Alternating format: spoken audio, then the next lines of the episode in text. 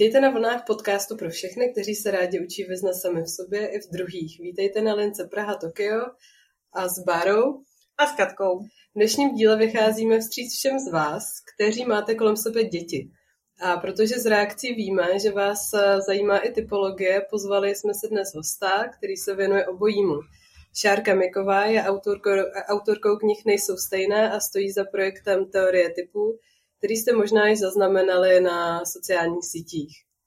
A jak naši pozorní posluchači asi už vědí, mě Báru provází typologie už od roku 2006-2007.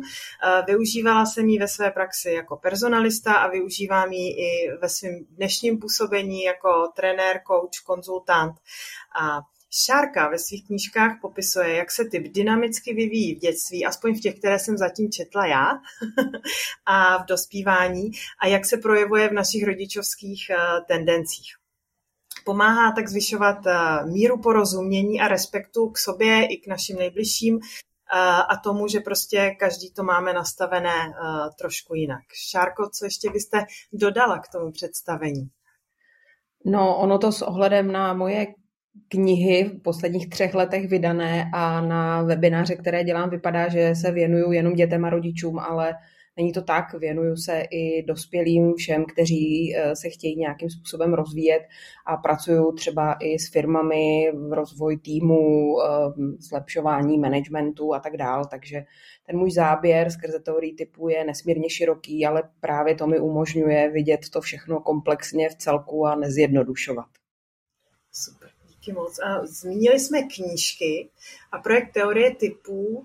A, čím vším se vlastně, teď jsme nakousli ještě ty firemní věci, je tam ještě něco, co byste uh, dodala? Uh, No, možná, možná ty knihy eh, jako jsou sice dobrý nástroj, jak rozšiřovat teorii typů mezi lidi, ale zároveň pro spoustu lidí je důležité taky eh, nějak je do toho tématu uvést, takže během posledního tady našeho covidového roku a půl jsem rozjela docela ve velkém webináře, které jsou zaměřené teda momentálně eh, na děti a na výchovu, nicméně pomáhají, myslím si, docela dobře eh, rodičům nebo všem, kdo se o to zajímá, proniknout do teorie typů.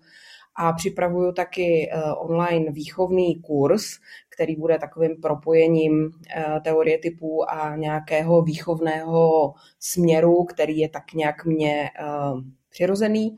No a v neposlední řadě dělám dvoudenní semináře, jakoby úvodní semináře pro každého, kdo si chce učit svůj typ a nebo lépe proniknout do mých knih.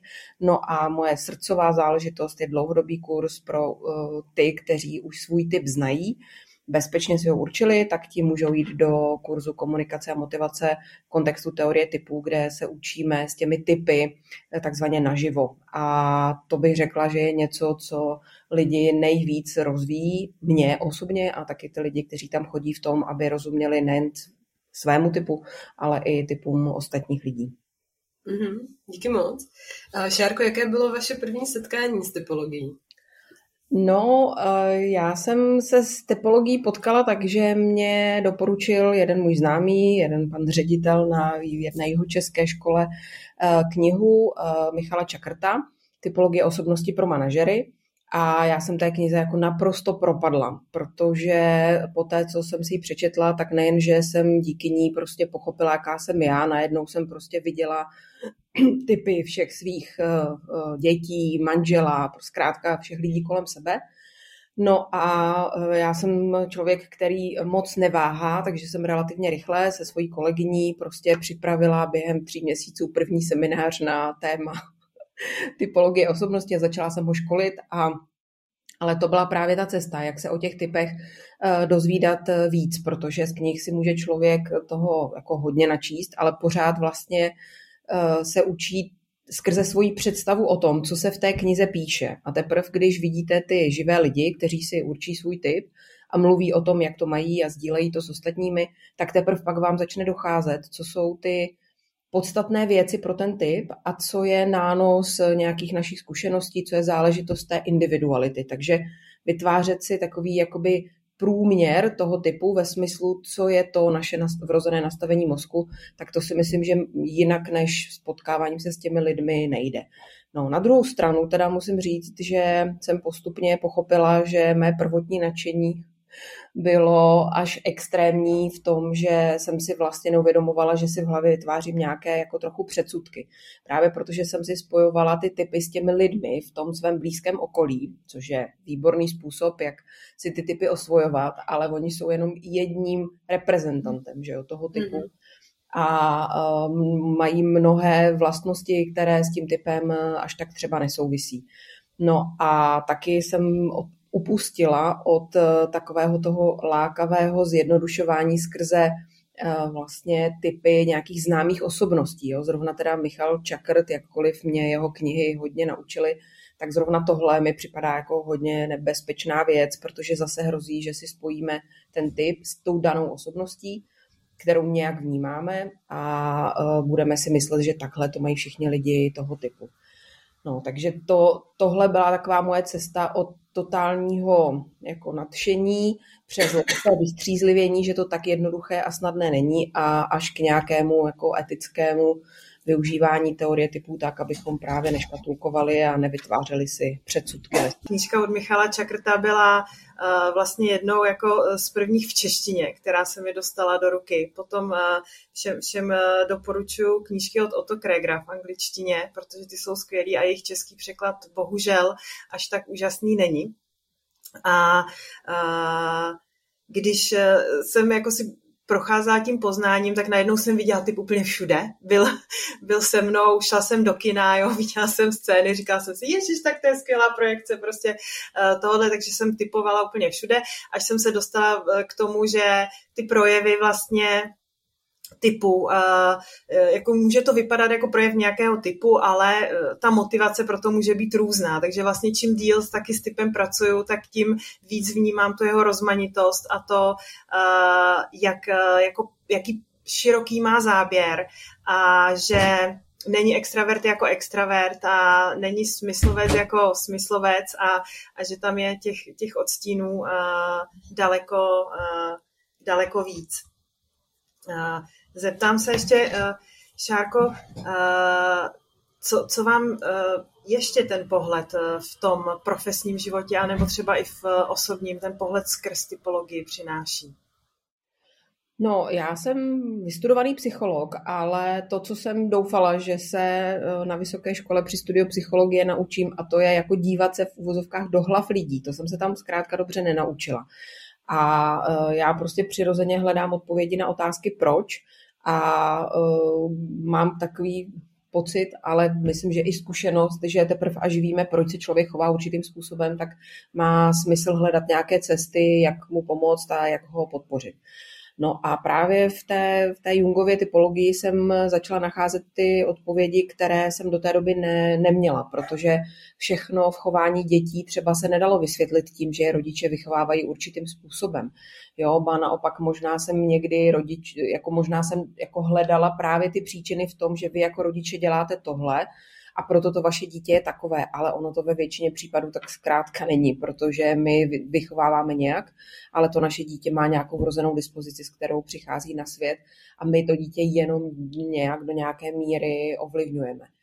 Takže tohle bylo pro mě jako najednou otevření nějaké tajné komnaty, ve které jsem začala nacházet eh, odpovědi na své otázky proč.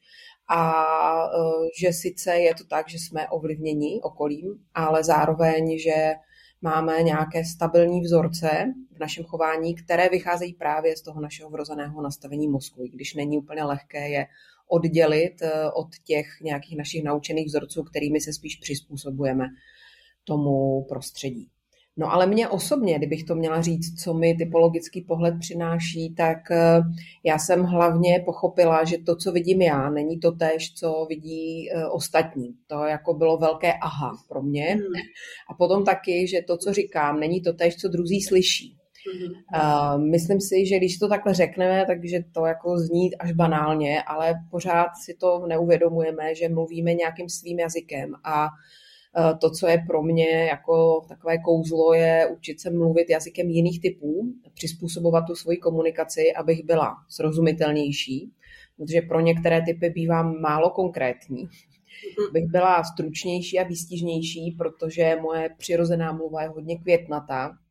V neposlední řadě, abych se držela faktů, protože já si v kontextu svého typu velmi snadno domýšlím, vytvářím si své vlastní interpretace a držím se spíš jich než těch faktů. No a takže dneska už se snažím, když toho člověka znám a píšu mu e-mail, tak tu komunikaci přizpůsobuju jak, jak formu, tak eh, obsah.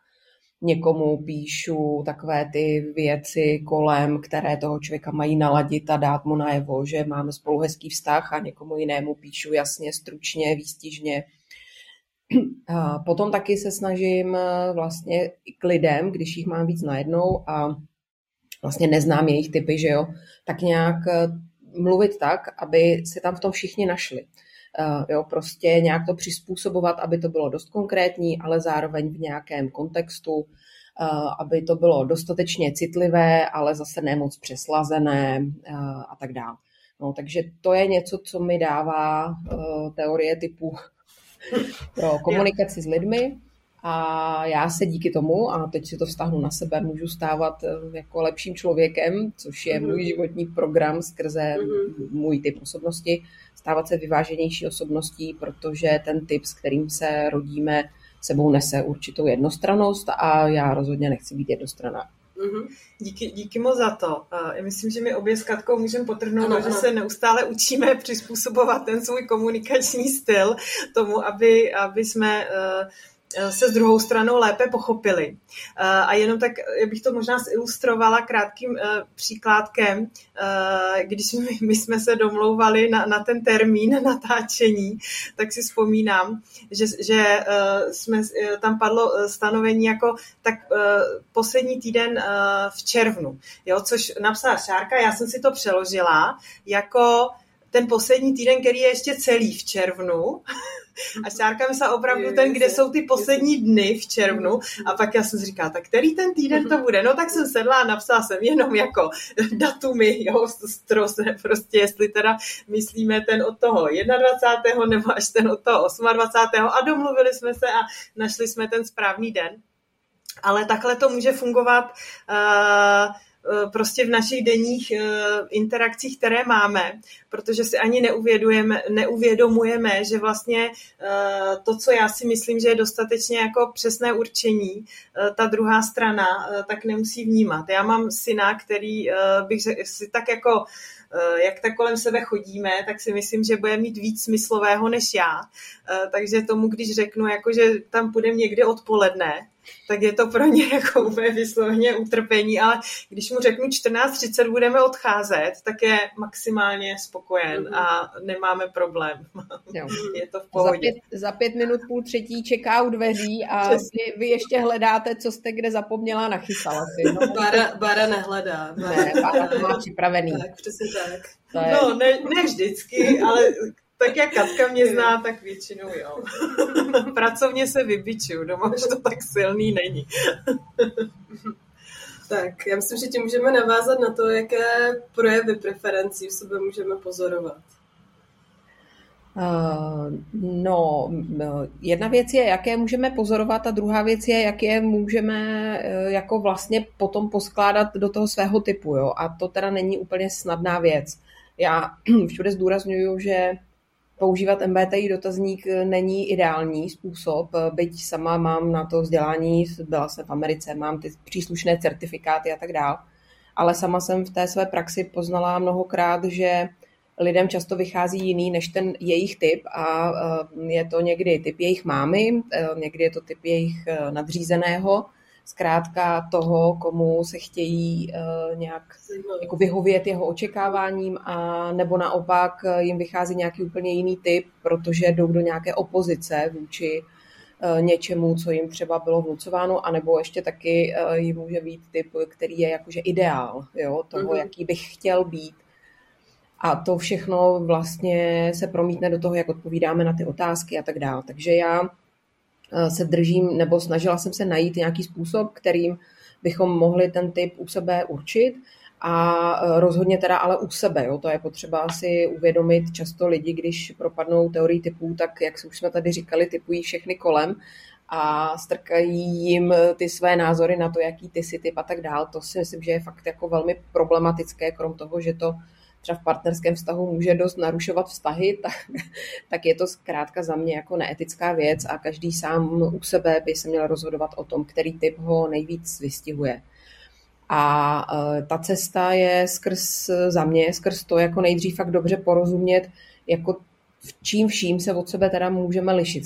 Prostě jít do té podstaty, jít k tomu Jungovi, anebo tomu, jakým způsobem dneska už jsou, jak jste Báro zmiňovala, spoustu zahraniční literatury, která nějakým způsobem i vlastně převádí to, co Jung vymyslel, taky do toho dnešního světa. Přece jen je to už 100 eh, let, eh, co to byť geniálně vymyslel. No a tak zkrátka myslím si, že je důležité pochopit to, že různými způsoby přijímáme informace, to o tom jsme před chvilkou mluvili, jako různě čteme, eh, děláme si dojmy, interpretace nebo si držíme faktů a tak dál a že ty způsoby jsou čtyři a že je dobré rozlišovat mezi nimi a potom, že se taky rozhodujeme nebo vyhodnocujeme informace a rozhodujeme určitými způsoby čtyřmi a zase, že nejsou stejné. No a když tohle jako dohloubky pochopíme, tak eh, pak si můžeme teprve říkat, aha, tak jak to mám já, Uh, ale musíme jít fakt do hloubky. Když zůstaneme na povrchu, tak hrozí, že se fakt budeme držet eh, toho, že se takzvaně vidím ve všem a od každého mám trochu. Ale uh, takhle prostě ta Jungová typologie nefunguje. Uh, zkrátka dobře, přišli jsme na svět s nějakým vrozeným nastavením mozku a nějakým, nějakou jakoby dispozici vyvíjet se určitým směrem a ten my právě chceme odhalit. No ale problematické je, že to odhalujeme právě skrze naše chování, že jo, a v tom chování se taky přizpůsobujeme prostředí. Plníme nějaká očekávání nebo děláme to, co musíme, abychom třeba v práci mohli fungovat, i když nám to není tak přirozené, nebo se nějak snažíme napojit na naše děti, i když bychom sami třeba tolik se vcitovat do druhých nepotřebovali a tak dále. No a teď je potřeba oddělit to, co je to, kdy se přizpůsobujeme a kdy se chováme v souladu s těmi našimi Eh, vrozenými potřebami, s tím naším eh, vrozeným nastavením mozku. No a já jsem proto, aby se k tomu lidi mohli dostat, vyvinula dva způsoby. Jeden je skrze můj dvoudenní seminář, na kterém právě si nejdřív dáváme hodně času na to, abychom pochopili ty základy, porozuměli těm rozdílům v příjmu informací a v rozhodování a teprve pak si skládáme ten typ do, dohromady a bereme v úvahu taky jeho vývoj a to, jak nás ovlivňuje okolí a tak dál. No ale protože na moje semináře nemůžou přijít úplně všichni, tak jsem taky napsala knihu, která se teda jmenuje Ani mámy nejsou stejné, což mnohé muže odrazuje. Ale když už je přesvědčíme, aby se do ní koukli, tak eh, vidí, že si tam svůj typ můžou určit eh, úplně stejně a že jenom některé kapitoly se týkají matek a ty můžou směle přeskočit. No, takže tahle kniha je takovým mým pokusem, jak bez dotazníku se typu dobrat, i když samozřejmě pořád není a nikdy, nikdy to nebude ideální, protože každý z nás prošel nějakou cestou, která mu dneska to určování toho typu komplikuje právě skrze ty eh, vzorce chování, kterými jsme se přizpůsobili nebo přizpůsobujeme prostředí. Mě k tomu možná ještě Šárko napadá, že, že třeba já při svojí práci s typem se hodně potkávám s tím, a, že neustále si připomínáme, že máme oboje, jo? že to, že něco preferuju, neznamená, že ta druhá stránka mě tam není. Jak třeba s tímhletím se dá pracovat? že přestože jo, třeba preferuju extraverzi, můžu mít intravertní mhm. rysy a to někdy třeba lidi taky hodně mate v mhm. tom, když se snaží uh, najít si ten, ten svůj typ. No, já prostě na to jdu tak, že uh, jako nedržím se toho introverze, extraverze, smysly, intuice a tak dál, ale prostě lidi vedu k tomu, aby opravdu poznali ten svůj typ a to pořadí těch, eh, těch psychických funkcí neboli smysly, intuice a tak dál, jaké oni je přirozeně mají. A ono to lidi většinou hodně uklidní, že vidí, že mám tam takzvaně všechno, akorát to mám v nějakém pořadí a to udává, jak snadné nebo obtížné pro mě je používat třeba smysly zaměřené dovnitř nebo intuici zaměřenou ven a tak dál a zároveň tam ti lidi vidí, že se můžou vyvíjet a rozvíjet k tomu používání, které jim tak přirozené není. No a co se týká té introverze a extraverze, tam si myslím, že eh, není, nebo za mě se vůbec jako nevyplácí se snažit nějak popisovat to, že introverti jsou nějací a extraverti nějací, protože to je hrozně matoucí. Jo? A to, že máme každý v sobě obě dvě tyhle ty stránky, to je sice pravda, ale mnohem za mě teda lepší je vysvětlovat to tak, že eh, prostě lépe fungujeme v jednom z těch dvou světů, ve vnitřním našem a nebo v tom vnějším, že nás stojí eh, nějakou energii buď z něho vykračovat z toho vnitřního směrem ven, anebo naopak eh, se snažit jako upozadit a jít do svého vnitřního světa, že jo, to zase nás extraverty stojí nějaké, nějakou energii. A eh, tenhle ten způsob se mi zdá, že je lidem jakoby blížší. No a potom ještě jako jedna věc a ta, že v tom našem preferovaném světě, to znamená introvertním nebo extravertním, funguje náš takzvaný ředitel, jak já jsem si to nazvala, ta naše hlavní složka osobnosti, ta takzvaná dominantní funkce a ta uh, funguje tam, kde je nám jakoby nejlíp. Jo? A to je buď v tom intro světě nebo v tom extra světě. Takže uh, my, když určujeme ten typ, tak vlastně neustále jako řešíme, který z těch světů je mi přirozenější, i když jsem se naučil a s věkem se učím víc a víc fungovat i v tom druhém a zároveň, kde sídlí ten můj ředitel, kde je to, co určuje všechny eh, moje kroky a na základě čeho já eh, vlastně jdu tím životem. Jo. No, a, tak, a to se mi zdá, že celkem funguje, eh, nicméně i tak lidi samozřejmě váhají, jestli jsou I nebo E, protože prostě jako vyndat z hlavy to klasické pojetí introverti jsou uzavření, a uh, tudíž nesnesitelně extraverti jsou, uh, pořád mluví a tak dále, tudíž jsou nesnesitelní, tak to je prostě jako hrozně těžké. Jo? Máme to pořád v hlavách a nezbývá, než pořád si to jako opakovat. No. Mm-hmm.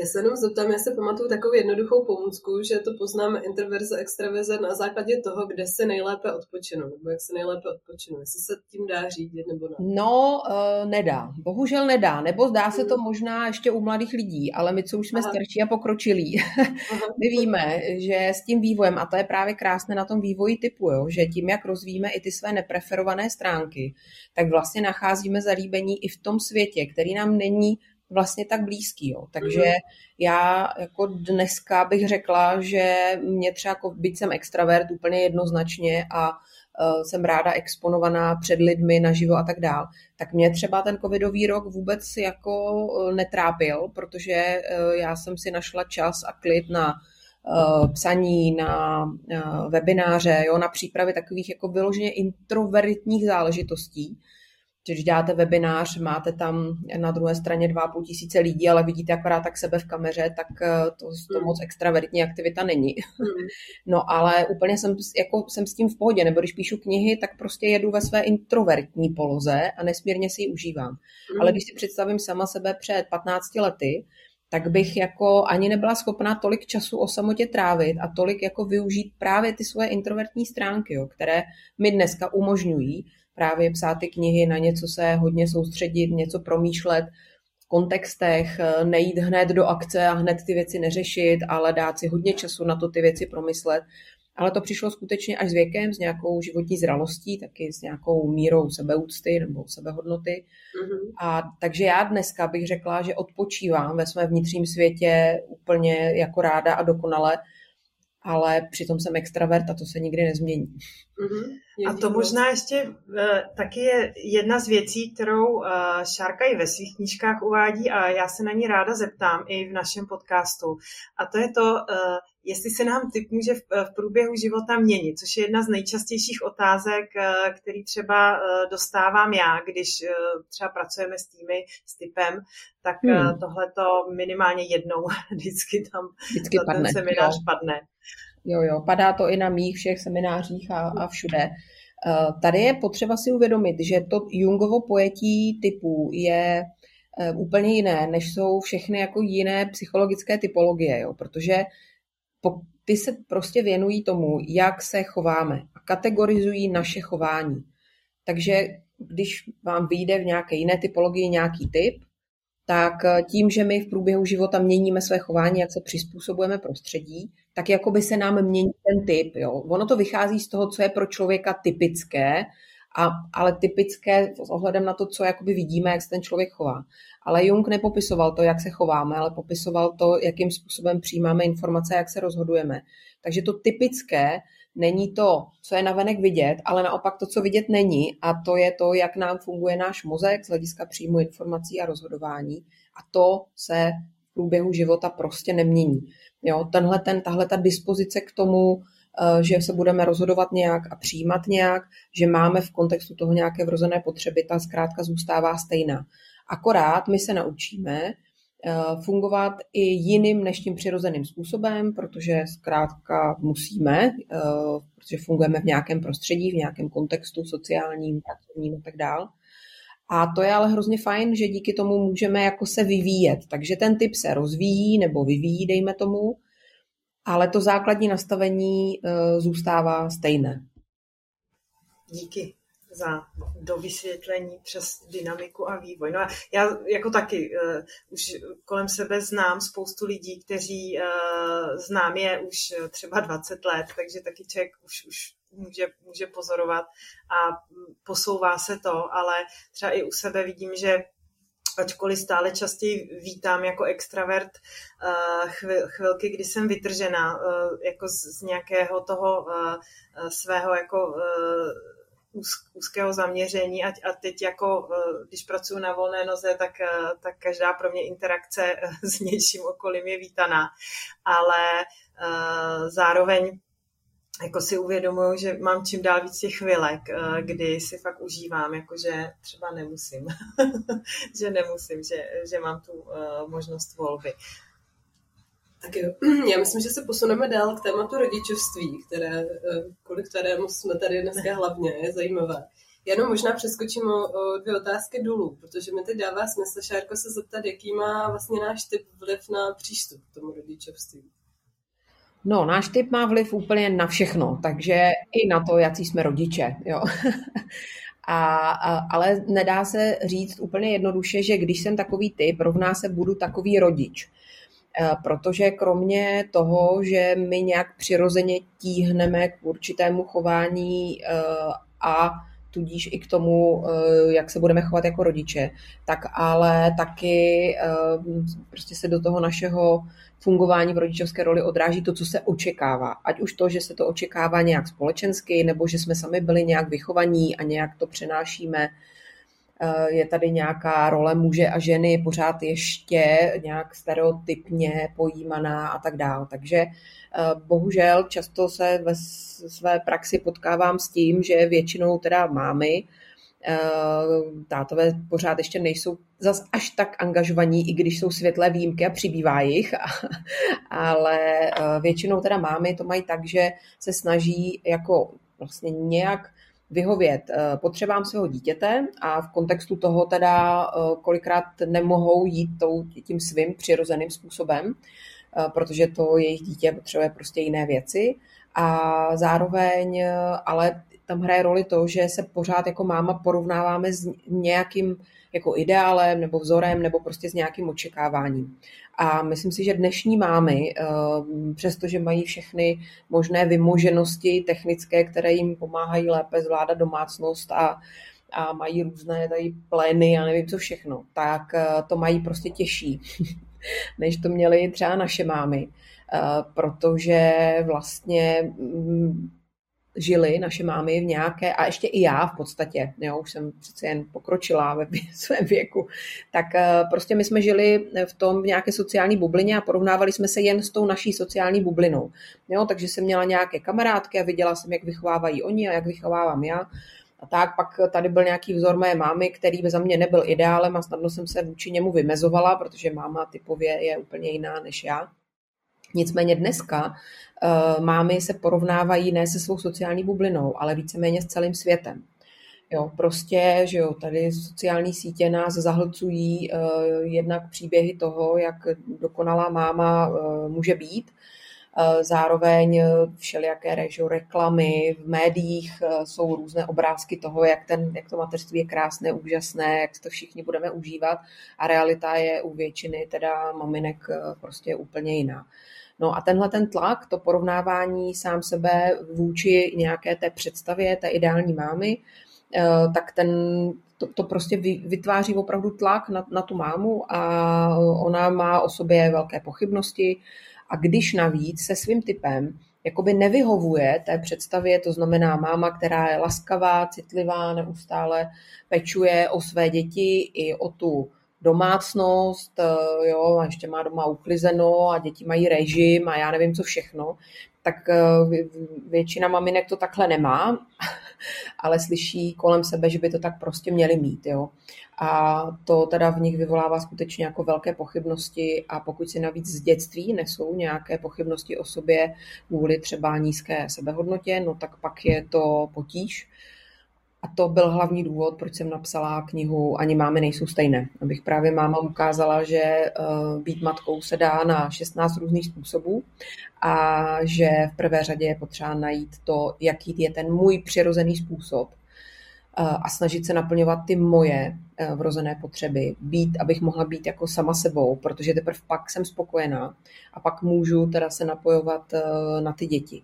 Jo, řekne se to jednoduše, samozřejmě tak jednoduché to není, ale Eh, většinou mámy, které knihu přečtou nebo jsou na mých seminářích nebo mi píšou zpětné vazby po webinářích, tak se jim vlastně hrozně uleví tímhletím, že si uvědomí, že tak, jak to mají oni, jsou v pořádku, mm. i když třeba je nebaví se starat o domácnost a radši si udržují práci na poloviční úvazek, anebo se nedokážou uh, jako vcitovat do dítěte na té úrovni, že by s ním čtvrt hodiny sdíleli jeho emoce, protože některé děti potřebují čtvrt hodiny plakat, aby si to pořádně užili v úvozovkách. A ta, ale ta máma třeba chce řešit ten problém, aby už to dítě nemuselo plakat a tak dál. Takže tohle všechno uh, by doufám, uh, to, tohle uvědomění uh, by mohlo pomoct i maminkám, které to doteď neznali. A třeba mm-hmm. i mhm. tenhle podcast může být cesta, jak se to mm-hmm. k ním dostane. doufám, věřím. Ano, to my taky doufáme. Já jenom můžu potrhnout, že třeba pro mě to otevřelo strašně moc jako uh, prostor pro to dívat se na ty věci jinak a vnímat sebe uh, trošičku jinak. Uh, když jsem se poprvé uh, s typologií potkala, tak to jsem ještě nebyla uh, rodiče, uh, zdaleka ne, ale vzhledem k tomu, že uh, já mám poměrně silnou, bych řekla, preferenci pro uh, myšlení, tak eh, pro mě třeba eh, to v rozporu toho společenského vnímání role ženy jako, jako takové a té preference pro myšlení, uh, uh, jo, tam jsem vnímala, že se to nepotkává, že já se někde nepotkávám uh, s tím světem kolem sebe a díky tomuhle tomu jsem si uvědomila, jako kde mám ten kořen já, jak to může vypadat zvenčí, že opravdu můžu působit tvrdě, že, že mě to může Uh, kolikrát, jo, že, že jsem říkala, že třeba na první dojem jsem dostávala uh, zpětnou vazbu, že, že jsem uzavřená, že, že se lidi bojí třeba až mě oslovit.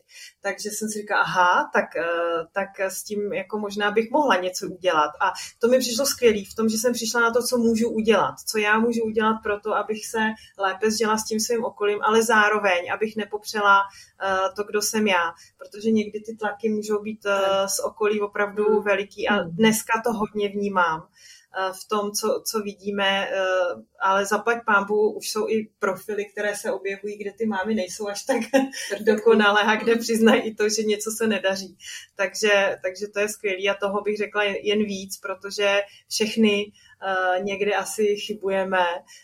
Ne každý den se nám jako podaří vystřihnout jako z partesu, ale když se nějaký podaří, tak je dobrý se za to pochválit a říct si, jako, že by bylo dobrý třeba to zkusit příště zás.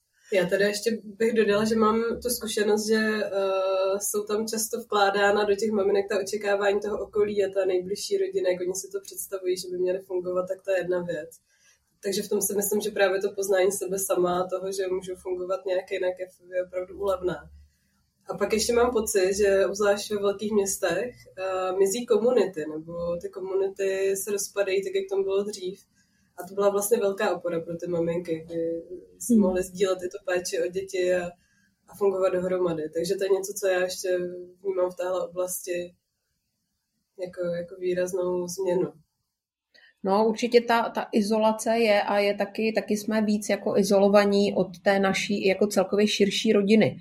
Jo, dřív ty děti vyrůstaly prostě nejen babičky, dědečkové, ale prostě že na, na, na vesnicích se, se, se sdílely, se zkrátka i ta výchova se sdílela, děti žily v tlupách mm-hmm. svých příbuzných a, a nebo v tlupách prostě kamarádů a dneska ty mámy prostě jsou za, zavřené ve svém bytě se svými dvěma dětmi, babička přijede na návštěvu nebo tchýně, zkoukne, že tam úplně pořádek doma není, že jo, a děti jedí nějaké podivné jídlo, že jo, a ve dvou měsících je máma strkána jakýsi kyblík, nebo co to je, jako no tak to je No takže co si máma vyslechne je jasné a obhajovat mm. to, že jsou to nějaké trendy nové, které třeba mm. mě dávají smysl a proč jim proč je jakoby nevyzkoušet, to je pro tu mámu těžké. Obzvlášť, když s tou svojí mámou jako nemá úplně dobrý vztah, jo, což eh, některé mámy mají a vždycky to ráda slyším, že máma je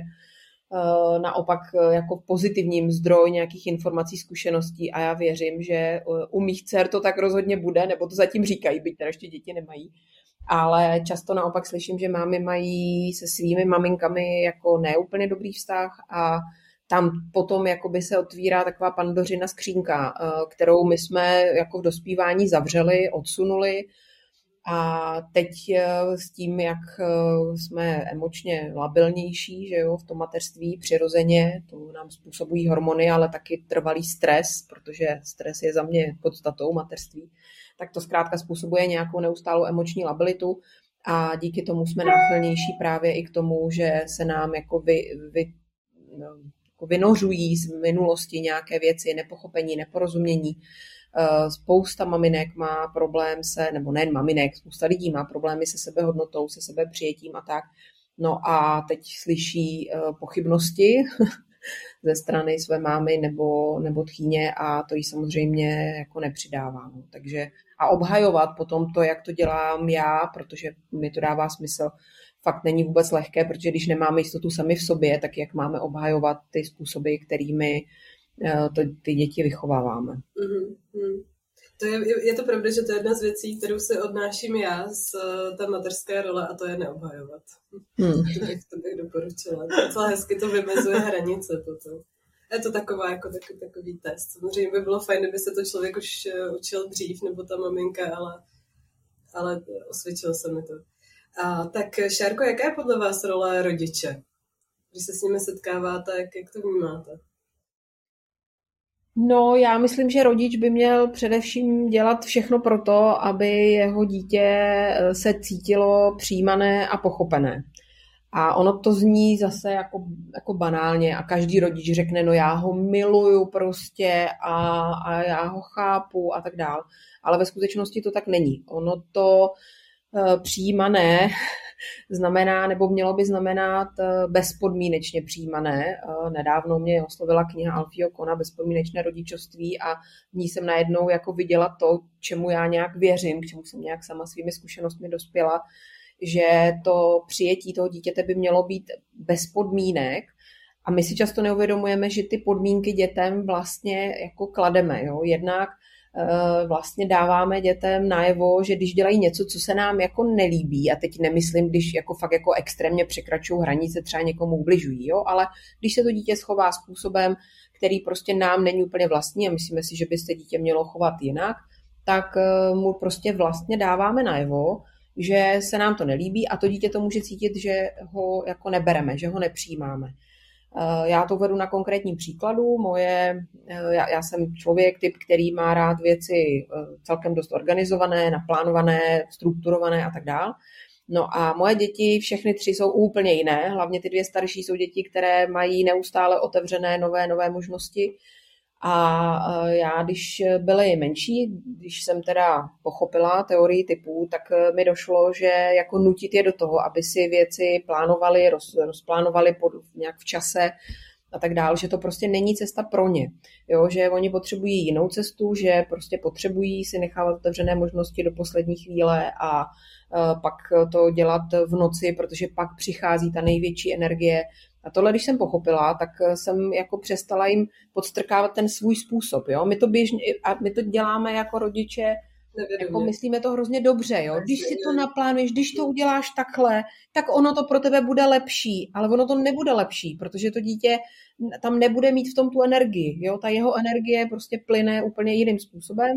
No a když jsem tohle pochopila, tak jsem mnohem líp jako i snášela ty jejich dělání na, na poslední chvíli a zároveň ale se učili nějakým jako přirozeným mým vzorem to, že je dobré přece jen třeba si aspoň říct, kdy je ta nejposlednější chvíle, kdy je třeba začít a, a nějaké zkrátka dobře jako další strategie. No, takže uh, to si myslím, že je úkol rodiče jako oddělit sám sebe a to, jak to má on, uh, ten svůj pohled na svět, to, jak eh, on vlastně k věcem přistupuje a, za, a zavnímat to, jak to má to dítě a uvědomit si, že je tomu dítěti na jedné straně modelem, takže to dítě stejně nějaké věci trochu napodobovat bude, ale zdaleka ne všechny. A, a podporovat ho naopak v těch jeho přirozených způsobech, protože pak to dítě se vlastně eh, může cítit, teprve pak se může cítit eh, jako přijímané a pochopené. No a to pochopení ještě pak taky znamená jednu věc, že vlastně dáváme najevo, že dítěti jako rozumíme v tom, co potřebuje, co chce, za čím jde, ale to neznamená, že to vždycky naplníme. Jo? Oni, některé mámy si tady e, teorii typů a v kontextu že jo, vrozených potřeb a tak vezmou do toho extrému, že v každou chvíli musí mít dítě naplněné všechny svoje vrozené potřeby. Jo? A pak, když máte ty děti tři a každé je úplně jiné, no tak mm-hmm. to úplně nemůže dopadnout dobře. Nicméně, když eh, si uvědomíme, že to dítě nemusí mít ty potřeby vždycky naplněné, ale musí vědět, že jako je chápeme a že je bereme vážně, což pravidla znamená, že o tom s dětmi mluvíme a říkáme jim, jo, já rozumím tomu, že ty by si chtěl teď hned už vyběhnout, protože potřebuješ tu akci a, eh, a akce bude a bude taková a taková ale já ještě potřebuju to a to. To neznamená, že to dítě v tu chvíli se uklidní a bude šťastné a nadšené, mm. ale minimálně bude vědět, že, mu ne, že, ho, jako, že ho chápeme, ne, že mu neříkáme, ty vůbec neposedíš, ty, ty prostě nic nevydržíš, ty nemáš žádnou trpělivost a tak dále, což z pravidla těmito slovy ty děti častujeme, když si neuvědomujeme, že oni si prostě nemůžou pomoct. A když my jsme mm. řekli, jdeme ven, tak pro ně to znamená odcházíme ven. Mm-hmm. Zatímco pro jiné děti v té rodině to znamená asi tak za 20 minut, až si domyslíme svoje myšlenky, dohrajeme svoje hry a vezmeme věci, které potřebujeme, tak tak nějak odcházíme. Jo, a když se vám tyhle ty dva typy sejdou v jedné rodině, tak uh, pak uh, nejlepší strategie je tomu dítěti, které potřebuje tu akci, to, že jdeme ven říct, až úplně nakonec. Mm-hmm. Pokud je to jenom trochu možné, mm-hmm. jsou všichni jakž tak připraveni. Mm-hmm.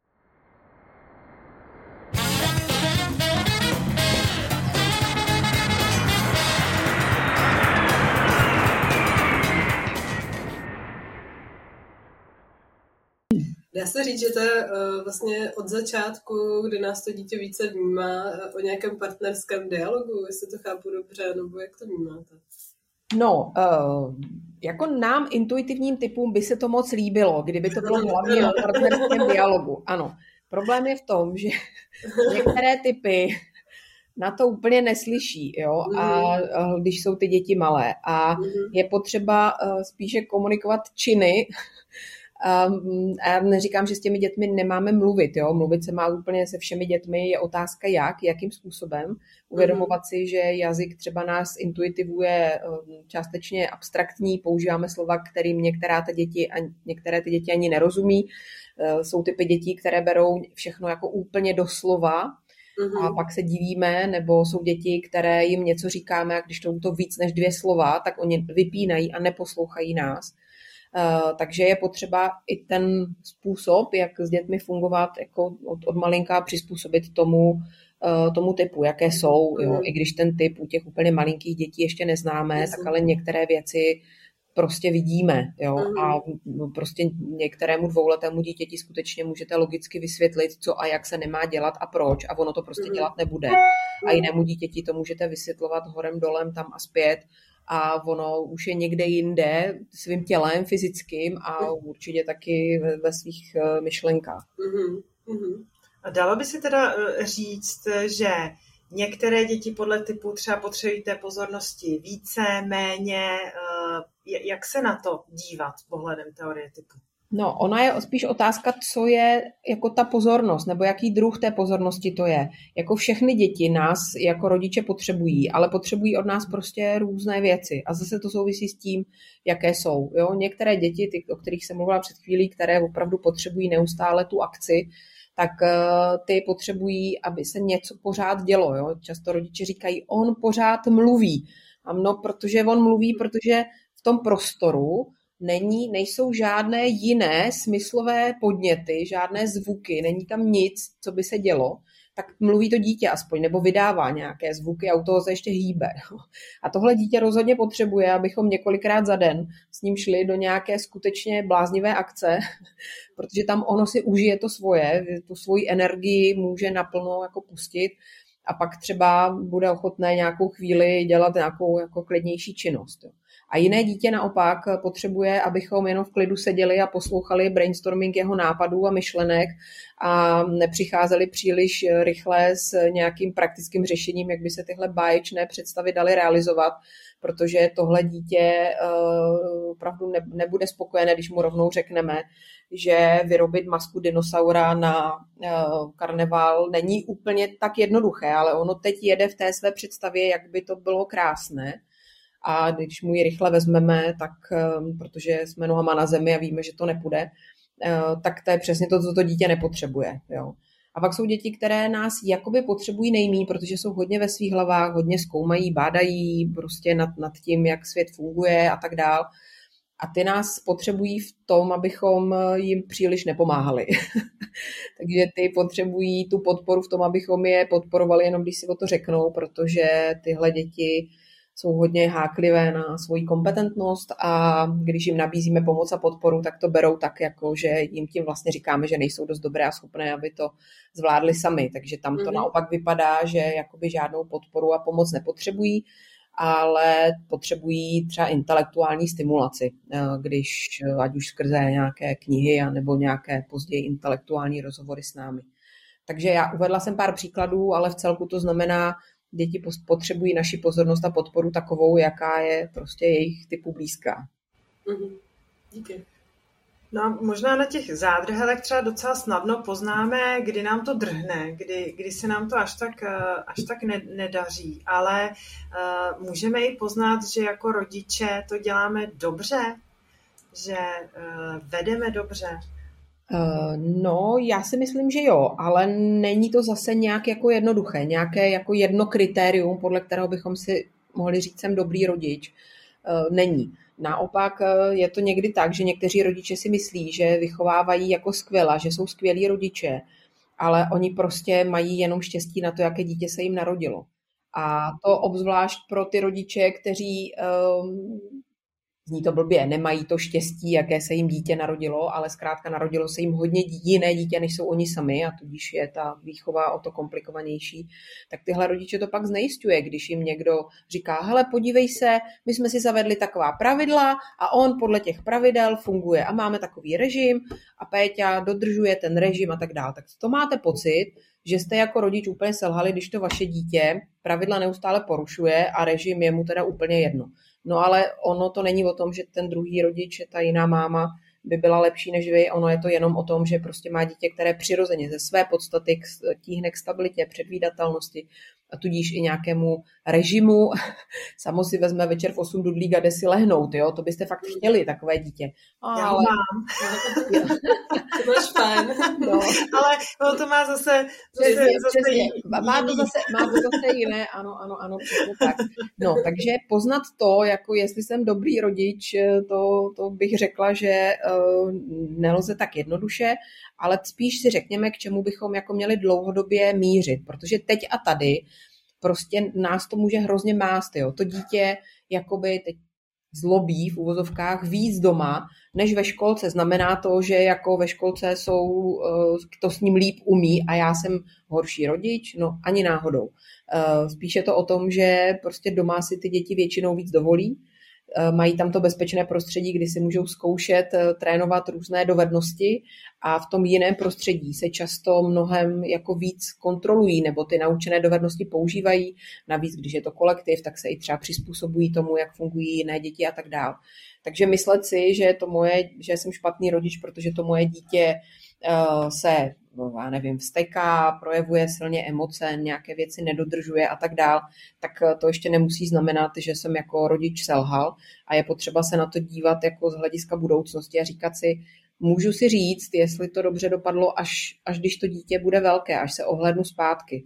A uh, tam někdy ti rodiče vlastně mají pocit, že z toho jejich dítěte fakt nic dobrého vyrůst nemůže. Jo? Já typicky uvádím příklad právě těch dětí, které jsou akce teď a tady, pravidla moc nedodržují, eh, testují naše hranice, ale z takovýchhle dětí vyrůstají dospělí, jako třeba konkrétní příklad moje kamarádka, eh, která je tenhle ten typ a je lékařka, no ale jakou dělá medicínu, že jo? Je lékařka na áru.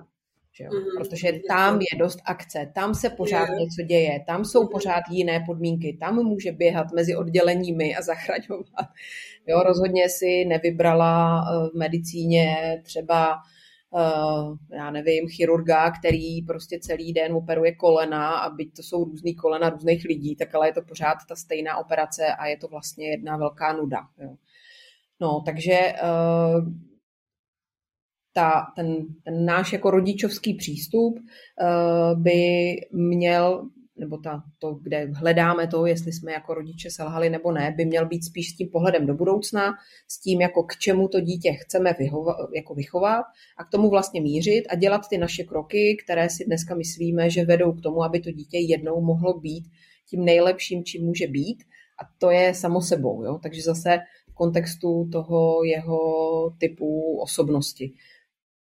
No teď ještě já jenom dodám, možná dokreslím, že uh, ještě mně přijde skvělý, když, když se podaří tam probudit uh, takový to uvědomění nebo aspoň povědomí o tom, že uh, to máme doma každý hozený nějak jinak a že to neznamená, že to máme hozený špatně, že prostě každý jako přistupujeme k těm věcem jiným způsobem a že se třeba nepotkáme, jako někdy ty dohody jsou opravdu složitý, ale uh, jenom to pochopení, protože se můžeme i nechápat.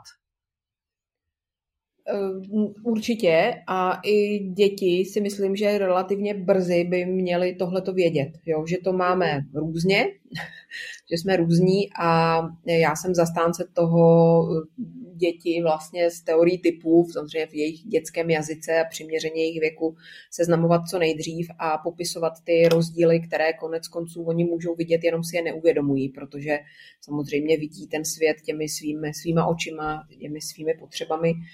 A takže tohle rozhodně uh, smysl má. A vedle toho ale je fakt eh, dobré si uvědomit, už jsem to naznačila, nevím, jestli jsem to dořekla úplně, že dítě může zažívat i frustrace z toho, že nemá naplněné svoje potřeby. Jo, že, mhm. a to je úplně v pořádku. Eh, protože naučit se překonávat frustrace je jako hodně důležitá životní dovednost, jo? že všechno nemám hned teď podle sebe tak, jak já to chci, ale že jsou nějaké okolnosti, které, kvůli kterým musím počkat, že mám tady sourozence, kteří v tuhle chvíli třeba potřebují něco jiného a eh, jo, nebo rodiče, kteří potřebují udělat něco důležitého, eh, tak zažívat tuhle tu frustraci je úplně v pořádku. Ale zase to dítě během toho by se mělo cítit pochopené, takže by od nás mělo slyšet, že rozumíme tomu, proč on teď chce to, co chce, v kontextu toho jeho typu osobnosti.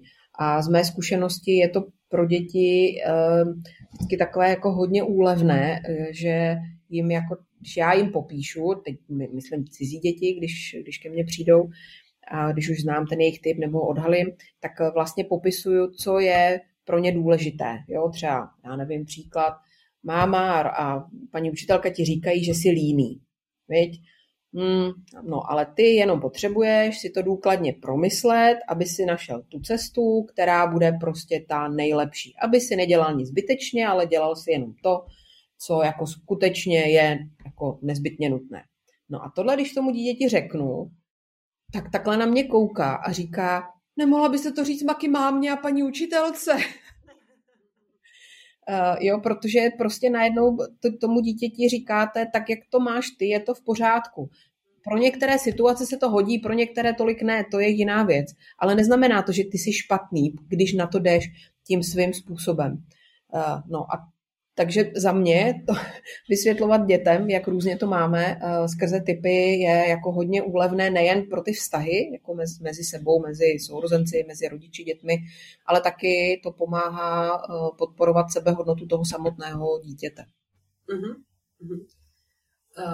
Um, jaké chyby jako rodiče nejčastěji děláme podle vás? No, už jsem o tom docela dost mluvila, teď to možná schrnu. Prostě vidíme děti svýma očima. tak, jak to máme my, tak si myslíme, že to mají i oni. Eh, takže očekáváme, že se budou chovat tak nějak, jak my to považujeme za správné v kontextu zase toho našeho vidění světa. Eh, pak jim třeba vybíráme školku podle sebe, takovou, do jaké bychom mm-hmm. chtěli chodit, nebo školu, mm-hmm. ne takovou, která by eh, potřebovala, kterou by potřebovalo to konkrétní dítě. Eh, někdy taky vlastně děláme to, že sami jsme si něčím prošli a chceme, aby toto dítě mělo jakoby jednodušší. Takže i když to dítě je třeba podobný nebo stejný typ jako my, tak ho nutíme do věcí, které vlastně nám přirozené nejsou, jemu přirozené nejsou, ale my si myslíme, že mu to hrozně pomůže. Jo? Typicky introvertní rodiče, kteří, eh, já nevím, byli, eh, jako ne, nebyli úplně třeba přijímání v kolektivu a tak dál, tak říkají, no ale on se musí co nejdřív otrkat, aby potom to měl jednodušší v těch vztazích. Jo? Akorát, že opakují stejný vzorec, stejnou chybu, kterou někdo udělal na nich, protože prostě to brzké otrkání většinou znamená spíš, že ty děti zažijou mnoha selhání, protože ještě třeba ty dovednosti k tomu, aby mohly třeba v tom eh, vrstevnickém světě fungovat, eh, nemají rozvinuté. No a pak ještě, a to je taková jako nenápadná věc, že často děti eh, chválíme. A chválíme je za to zase, co my považujeme za správné, a tím trošku uh, vlastně děláme takovou tu podmíněnou lásku, protože když mhm. děláš tohle, to je v pořádku, já tě za to chválím mm. uh, a když děláš něco jiného, tak za to tě teda nechválím nebo se eh, za, na tebe za to i zlobím a tím vlastně vytváříme v dítěti ten pocit, že jsem v pořádku jenom, když dělám to, co rodiče očekávají to teda některé děti si nenechají úplně vnutit, protože jejich potřeba svobody a kompetentnosti je hodně silná, ale jiné děti, které tíhnou právě k plnění očekávání a to, to je trošku jakoby závislosti na externím hodnocení eh, v tom smyslu, aby mě měli rádi, tak tyhle ty děti si pak vyrábějí velký problém do nebo rodiče jim vyrábějí velký problém do jejich uh, dospělosti, protože si vytvoří závislou sebehodnotu a budou potom plnit očekávání třeba v partnerském vztahu, což taky není úplně ideální. um, a tak dále. Mm-hmm. Jak se vyhnout tomu podmíněnému? Protože já mám pocit, že to je poměrně časté a já jsem si toho sama vědoma, že to občas dělám, když se to pozoruji. Tak jak se tomu dá vyhnout? No, dá se tomu vyhnout tak, že prostě víte, jaká jste vy, jaká jste dítě, jaké je dítě a jestli uh, prostě v tom, co říkáte, uh, jako jdete jako v těch jeho kolejích, i když, jak jsme si mhm. řekli, někdy zažívá frustraci, anebo se ho snažíte prostě nějakou vyhybkou přesměrovat jako na tu svoji kolej. A pak je mhm. ještě jedna věc, někdy jsme jako opravdu hodně zválcovaní z toho, jak jsme byli sami vychovávaní, nebo i těmi různými vlivy okolí, o kterých jsme mluvili, tomu, co je to jako správné chování, jo? jak by se dítě mělo správně chovat. A e, za mě jsou to někdy fakt jako extrémy, které tak není nutné do nich to dítě nutit. E, já nevím, že by prostě šestileté dítě mělo prostě vždycky pozdravit e, souseda, protože když ho nepozdraví, tak nejen, že to dítě je špatné, ale já jsem navíc jako špatná matka. Prostě jsou děti, pro které je, i když toho souseda znají, tak je to pro ně prostě natolik jako nepříjemná sociální situace, pro které ještě nejsou dost jako sami posilněné, že nevím, proč bychom to dítě zrovna do tohohle toho třeba měli nutit, jo, a teď mě nenapadají další příklady, ale um, my zkrátka bereme, nebo někteří z nás bereme až příliš vážně, co to je to správně se chovat u našich dětí a bohužel si to spojujeme s tím, jestli my jsme dobří rodiče, jo, takže možná když to nikdo nevidí, tak to dítě necháme a pak před jinými na to dítě o to víc tlačíme, protože to taky si myslíme, že to vypovídá něco o nás a o našich kvalitách, obzvlášť my, co jsme na tom externím hodnocení přece jen trochu závislí. No a pak ještě to dítě má navíc zmatek, že jo, protože někde to, to musí, někde nemusí. No, tak ehm, prostě moje, moje univerzální odpověď je, eh, poznejte svůj typ a ideálně typy svých dětí a prostě držte se toho, co je každému přirozené. A teď jsme se hodně bavili o tom vlastně s čím vším nám typ pomáhá a jsou i nějak, eh, možná se tam obráceně, eh, s čím nám typ tolik nepomůže. Je vůbec něco takového? Jo, no uh, Jung eh, jako vlastně definoval ty typy v kontextu jako normality. Jo? To znamená, uh, když nemáme nějaké psychické potíže, psychické nemoci a tak dál, takže snažit se nějak využívat typologii Jungovu u třeba lidí, kteří jsou jakoby už psychick, psychiatrickými pacienty nebo tak, Eh, jako může být trochu problematické. Ne, že by to eh, úplně nešlo. Mám třeba kamarádku, která je psychiatr, která se typologií hodně zabývá a i ona se tam snaží prostě tyhle ty věci vidět, protože to neznamená, že když onemocníme nějakou psychickou nemocí, tak mm, jako už nemáme svůj typ. Jenom může být těžší ho odhalit, protože to máme překryté různými nánosy chování, které sebou nese právě nějaké to psychické onemocnění. Takže Eh, tam je to výrazně složitější se nějak jako typu vlastně držet. Ale jinak eh, já vlastně nevím, možná zkuste říct vy, kde si myslíte, že eh, typy nemůžou pomoct a třeba vám vysvětlím, že i tam to jde. No ne, tak já myslím, že tou otázkou se tak trochu ptáme na nějaký univerzální návod. Jo. Tak já myslím, že, to, že ten návod je právě to přijetí. Hmm. A, a že by si každý měl sám za sebe v sobě projít to, co to pro něj znamená, jako to má mít podobu, že to je asi ten první krok. A mě jenom napadla tady v tom, tady v tom, v té diskuzi ještě kniha Líný rodič, kterou jsem četla, tak myslím, že to některým věcem taky docela, docela pomáhá. Že tam se vzdáváme té své vlastní angaž, angažovanosti rodičovské a zásahu, takže to taky není úplně na škodu. Hmm. Tak nevím, Boru, jestli tě ještě něco napadá k tomu. Uh, k tomuhle ne, ale možná se pojďme podívat, jak, jak eh, vlastně s tou typologií nakládat, protože uh, když neradi škatulkujem, nedělá nám dobře jako rozdělovací svět třeba na uh, 16 typů a na, na to, jak, jak fungujeme. Uh, co, co z té typologie bychom si uh, měli vzít? Já vím, Šárko, že vy jako intenzivně pracujete s nějakou etikou využití typů. Takže jak, jak bychom k tomu měli přistupovat? No, mě vždycky, uh, nebo vyvolá to ve mně nějaký lehký vnitřní úsměv, když někdo říká, že nerad škatulkuje a nechce škatulkovat. Uh, protože ten člověk si neuvědomuje, že má ve své hlavě nekonečné množství různých škatulek, které už si vytvořil dřív, akorát ty škatulky se nenazývají IST a NTP, ale nazývají se líný, otevřený, uzavřený, cílevědomý, pracovitý a tak dále. Eh, my si ten svět kolem sebe škatulkujeme úplně přirozeně. Prostě není možné, abychom si nevytvářeli nějaké kategorie, které jsou vlastně těmi škatulkami, eh, do kterých si nějak třídíme eh, ten svět, anebo konkrétně teda lidi a jejich chování v tom světě.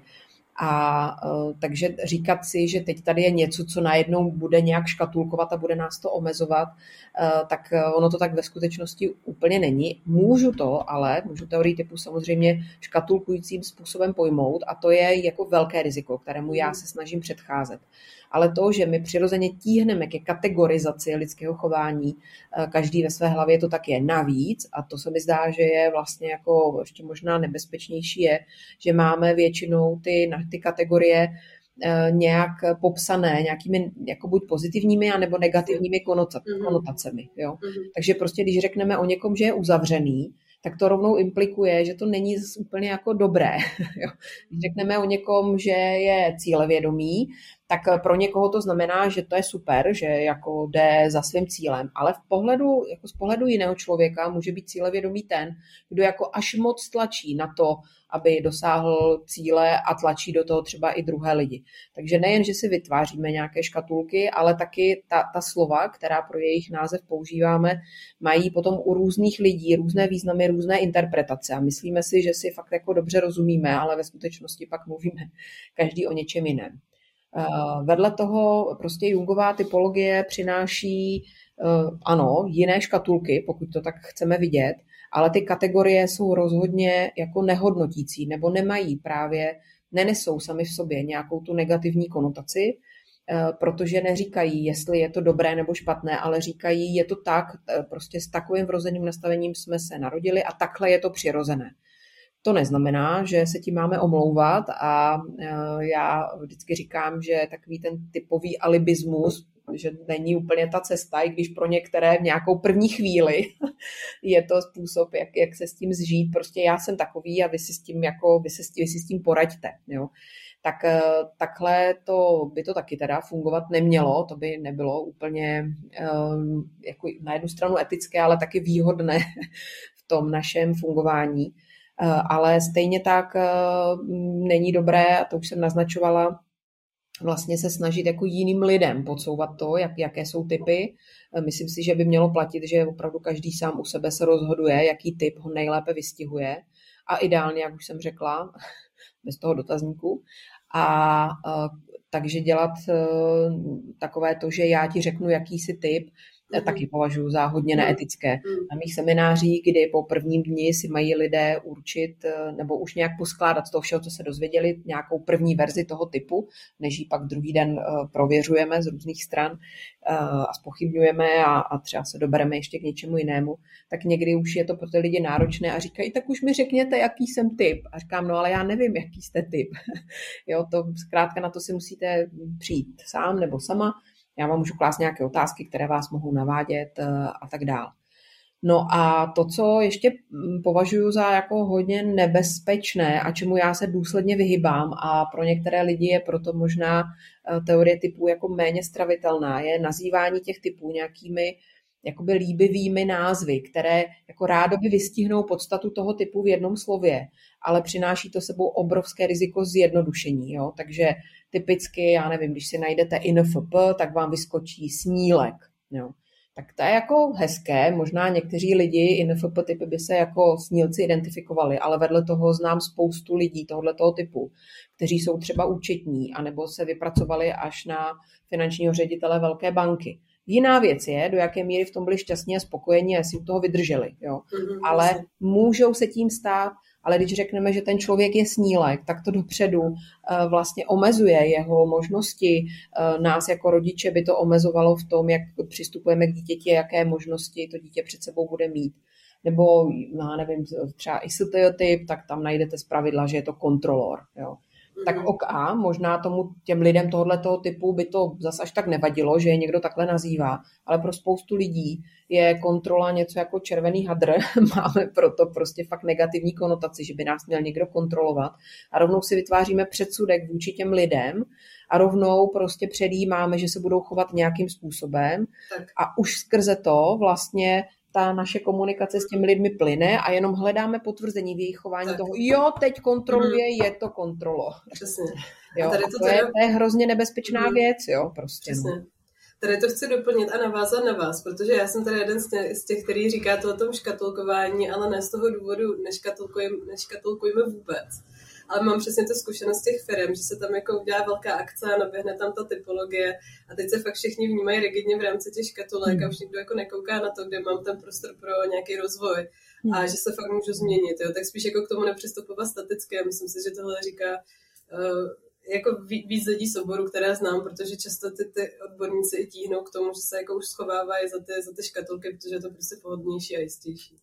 No, bych... protože ono je, to, ono je to pro lidi, když to chcete lidem zprostředkovat, mm. uh, tak eh, je to prostě jednodušší. Prostě dáte k tomu nějaká slova, která to mm. jakože vystihují. Tak. A ti lidi to díky tomu jako snad mají pocit, že to rychle pochopili, takže vy jako lektor jste prostě pozitivně hodnocen, jo, bylo to rychlé, stručné, ve firmách se všechno musí dít rychle, že jo, akce, je, a máme tady další šuplíky, do kterých prostě, jo, a to je, za mě je to tak strašně nebezpečné. Mm. Já prostě trvám na tom, že když jdu s tímhle programem do firem, tak minimálně dva dny musí mm. absolvovat. Prostě mín to nejde, prostě to nejde.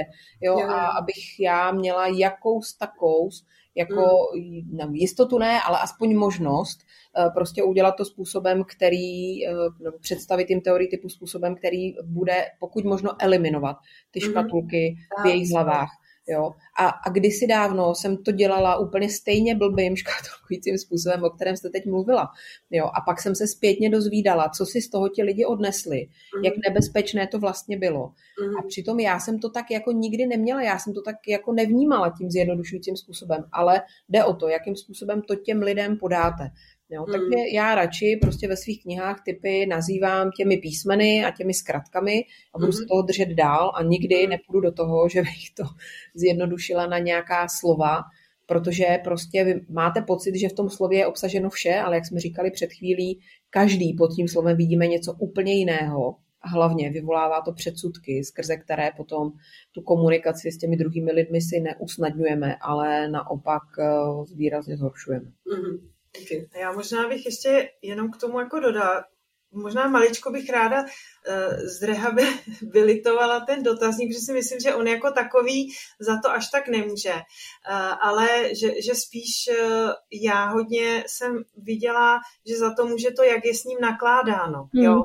A, že, a že vlastně díky tomu. Jednak v češtině oficiální MBTI uh, instrument neexistuje, takže uh, pokud jste někdo někde absolvovali uh, oficiální MBTI v češtině, tak to asi nebylo MBTI nebo MBTI, hezky česky. Potom a vlastně pokud jako je to vnímáno jako jeden z nástrojů, který mě může pomoct Jasně. ten typ odhalit, mm. tak, tak pak samozřejmě mm. za mě je to úplně v pořádku a, a uh, snažím se s tím pracovat tak, že uh, mi to dává nějakou informaci o tom, co to zachytilo v ten daný moment, kdy člověk ten, ten dotazník vyplňoval. Ale samozřejmě můžeme být ve stresu, můžou vyplynout uh, jo, v ten daný moment, kdy to vyplňujeme, takže zase je to o tom dobře se na to nachystat, být dobře informován o tom, jako jak k tomu přistupovat, když to vyplňuju. Pak to samozřejmě zvyšuje tu pravděpodobnost, že e, třeba ten daný výsledek se trefí a pak už dneska e, když se dostaneme na úrovně toho step 2, e, jo, detailnějšího popsání vlastně struktury té osobnosti, nebo i, i step 3, nebo v češtině existujícího Goldenova personality profileru nebo toho GPOP, tak vlastně si myslím, že jako tam tam já mám aspoň tu zkušenost, že už, už eh, ta vypovídací hodnota, pokud se s ní dobře pracuje, tak, tak eh, jako bývá už eh, lepší jo, le, lepší než žádná. Takže, takže to je jenom jako sdílím, jakou, jakou zkušenost s tím mám já. Jo, tak jako když k tomu někdo přistupuje, Báro, tak zodpovědně jako vy, tak o tom samozřejmě nepochybuju, ale problém bývá právě v tom, že za prvé někteří lidi to chtějí mít jako rychle hotové, nechtějí tomu věnovat tolik času, to je jedna věc. A druhá věc je, že pro některé lidi skutečně, a zažila jsem to fakt ve své praxi a proto jsem pak od těch dotazníků upustila, prostě vyšlo mi to v dotazníku a proto je to pravda. Mm. Proto se toho držím, jo. Jako by to byl, bylo něco, co teda je opravdu ono a to teda musím říct, že potom bojovat s tím jako OK, tak pojďme si říkat, že to může být jinak a v čem a učit se víc o těch typech, abych tomu líp u sebe porozuměl. Ale nakonec ten člověk stejně řekne, no jo, ale mě v dotazníku vyšlo tohle. Jo, a potkávala jsem se s tím opravdu jako mod, jako velmi, velmi často, velmi intenzivně a uh, tak jsem si řekla radši, že to prostě jako nebudu riskovat, jo, tak proto tady takhle v vozovkách brojím proti dotazníku, ale samozřejmě ten váš přístup je hodně zodpovědný, že jo, sází na verifikaci toho typu, aby každý sám u sebe a tak dál a to je samozřejmě velmi chválihodný přístup a díky za něj, že ho takhle máte. Tak, eh, já myslím, že už jsme všechno podstatné eh, probrali dneska. Eh, chtěli jsme se ještě zeptat, protože jste, Šárko, sama mámou dospělých dětí, už se to zmiňovala. Tak když se ohlédnete zpátky dneska, co byste dělala jinak? No, musím říct, že to byla nejtěžší otázka, kterou, nad kterou jsem dumala, když jsme si dopředu řekli, eh, co teda, o čem se budeme bavit. No, rozhodně jsem dělala chyby, to vím, a zároveň ale jsem mu zpětně, protože mám opravdu dospělé děti, bude jim 21, 27 a 29, takže se spolu bavíme už jako na, na dospělácké úrovni, tak jsem s nimi tohleto probírala. Eh, jaké chyby si myslí, že jsem udělala a co bych jako měla dělat jinak. A dozvěděla jsem se zajímavé věci. Třeba Marek, ten, ten nejstarší, eh, říkal, že mu vadilo, když jsem prostě trvala na tom, že teď je oběd a on musel prostě přerušit tu svoji rozehranou hru a já jsem prostě trvala na tom, že teď to je. Ne, že bych vždycky to dodržovala přesně ve 12, ale prostě to bylo uvařené, že jo, a, a, a tak dál. Uh, tak to byla třeba taková věc, kterou, uh, nemůžu říct, že by to jakoby vyčetl, ale o které třeba jako mluvil. Uh, ta nejmladší introvertní Dája, mám tři děti, teda dvě extrovertní, jedno introvertní, tak ta říkala, že jsem jí často skákala do řeči, že když ona, když už se rozhodla, že mi teda něco sdělím, tak eh, ty introvertní typy potřebují mít ten prostor a to pochopení a, mm. a takový to, že, takový to přijetí, že jim opravdu do toho neskáčeme, že oni vynaloží docela dost energie, aby vystoupili z té své vnitřní komfortní zóny a já, když ona začala teda mluvit a já už jsem v půlce věty věděla, co chci říct, tak jsem to dořekla za ní, že jo. Mm. No a uh, to samozřejmě nebylo úplně ideální, ale tak většinou jsme si to nějak na místě nějak říkali. Tak to byla taková věc, na kterou mě upozornila. No celkově si myslím, že dneska, s tím, co vím dneska, bych děti svoje asi ještě míň organizovala, i když si myslím, že měli autonomie docela dost, ale uh, myslím, že bych jim dávala ještě víc autonomie, ještě víc prostoru pro vlastní Aha. rozhodování, Aha. Uh, protože já sama jsem takový hodně organizující typ, No, mm. ale co bych asi nejvíc, jako na čem bych se snažila mnohem dřív zapracovat, je eh, vlastní, moje vlastní sebehodnota a sebeúcta. Mm. Jak jsme tady o tom mluvili, že mámy se snaží vyrovnat nějakému ideálu mámy a třeba i vyhovět očekáváním partnera, což byl třeba můj případ a pak jsem vlastně možná tlačila mnohem víc na některé věci, které dneska fakt nepovažuji za důležité, jako je eh, úklid domácnosti a, a, a vaření a věci, které ve mně samotné vyvolávalo mhm. nějaký tlak na sebe. Tlak, přesně. Eh, tlak na to, abych byla dobrá máma, aby byl mhm. manžel spokojený a to zpětně nějak se ovlivňovalo ty děti, že jo, aby i oni se nějak chovali v souladu s tímhletím jako nastavením. Mm-hmm. Tak eh, bych se dřív snažila pochopit, jak to mám a abych v tomhle netlačila tolik. Mm-hmm. Díky moc za to.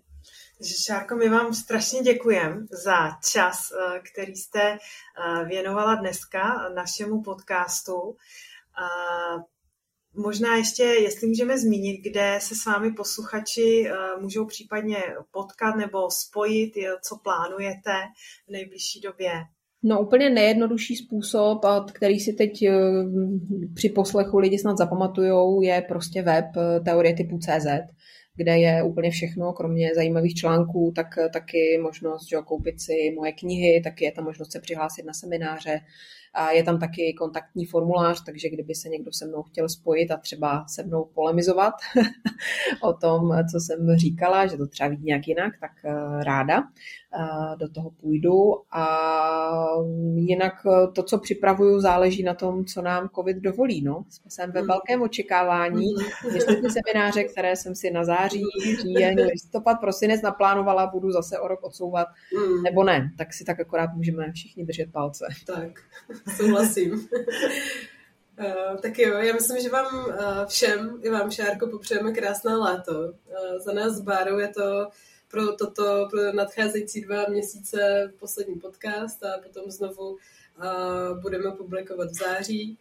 A těšíme se na vaše názory, otázky, postřehy, buď na Instagramu Linka Praha Tokio nebo na Facebooku Linky Praha Tokio a více zjistíte o nás, o mě s Bárou, také na našich webových stránkách www.golembiovsky.cz a www.barahajna.cz. Takže se mějte moc hezky a těšíme se na slyšenou příště. Naschledanou. Děkujeme. Naschledanou.